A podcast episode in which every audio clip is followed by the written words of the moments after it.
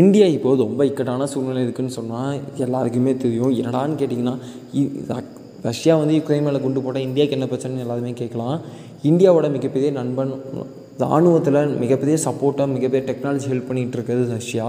China வந்து என்ன தான் நம்ம ஓப்பன்டாக எது அப்படின்னு சொல்லிக்கிட்டு இருந்தாலுமே அவங்களோட ப்ரொடக்ஷன் யூனிட் நமக்கு ரொம்ப ரொம்ப முக்கியமான விஷயம். இன்றைக்குமே நம்ம மேட் இன் சைனா சைனா ஃபோன்ஸ்லாம் நம்ம யூஸ் பண்ணிகிட்டு இருக்கோம். பல விஷயங்கள் சைனாவோட திங்ஸை நம்ம பயன்படுத்திகிட்டு தான் இருக்கோம். அதே போல் அமெரிக்காவை ஓப்பனாக எதிர்க்க முடியுமா? இதுவே முடியாது. ஏன்னா அமெரிக்காவோட பெரிய மார்க்கெட் இந்தியா அது மட்டும் இல்லாமல் இன்றைக்கி நம்ம கன்சியூம் பண்ணிகிட்டு இருக்க most of the technology general ஆடியன்ஸில் for example யூடியூப்லேருந்து நான் நீங்கள் பேசிகிட்டு இருக்க இந்த பாட்காஸ்ட் வரைக்கும் எல்லாமே பார்த்தீங்கன்னா வந்து சைனா சாரி அமெரிக்கா டிபெண்ட் பண்ணி தான் வந்துட்டு இந்த சூழலில் இதெல்லாம் பற்றி நம்ம பேசுறதுக்கு ஏதாவது டைம் இருக்குன்னா எல்லாமே இருந்தாலும் நமக்கு என்டர்டைன்மெண்ட் நம்ம தளபதியோட பீஸ்ட் அப்டேட் வந்ததுக்கு எல்லாரும் கேட்டிங்கன்னா ஆமாம் ட்ரைலர்லாம் பார்த்துருப்பீங்க. வெறித்தனமான இது.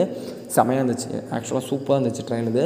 ஏதோ சம்திங் கொஞ்சம் டிஃப்ரெண்ட்டாக ட்ரை பண்ணியிருக்காங்க அப்படின்னு சொல்லுவாங்க. என்னடா ட்ரை பண்ணியிருக்காங்க அப்படின்னா தேட்டர்ஸில் வந்து ஆன் ப்ரீமியம் அப்படிங்கிற மாதிரி சம்பவம் ஏதோ ட்ரை பண்ணியிருக்காங்க எஸ் குட் திங் நல்லா தான் இருக்குது எனக்கு இதில் சின்ன ஒரு பயம் என்னென்னா மேபி போக போக்கில் பார்த்தீங்கன்னா ட்ரைலருக்குமே அந்த டிக்கெட் வாங்கிட்டு போய் பாருங்க அப்படின்னு சொல்லிடுவாங்க என்னமோ தான். But just for fun just getting off you but என்னதான் இருந்தாலுமே பீஸ்ட் செமையாக இருந்துச்சு. எனக்கு ரொம்ப பிடிச்ச விஷயம் அது ரொம்ப ரொம்ப பிடிச்ச விஷயம் என்னன்னு கேட்டிங்கன்னா அந்த மாஸ்க் போட்டுட்டு அப்படியே அந்த இதெல்லாம் கொடுக்கும்போது தளபதியோட என்ட்ரி அப்படியே ஸ்க்ரீனை கிழிச்சிட்டு உள்ள சீரியஸாக சூப்பராக இருந்துச்சு.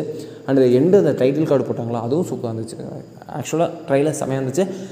எண்ட் ஆஃப் த டே படத்துக்கு நம்ம வெயிட் பண்ணிகிட்டு இருக்கோம். பட் கேஜிஎஃப் டூ போகுது அதுக்கும் நம்ம வெயிட் பண்ணிகிட்ருக்கோம் இருக்கோம். படம் இருக்குது அந்த சூழ்நிலையில் மன்மதில் இல்லை இப்படிடா இருக்குன்னு கேட்டிங்கன்னா வெயிட் பண்ணுங்கள் நாளைக்கு வந்துக்கிட்டே இருக்கேன்.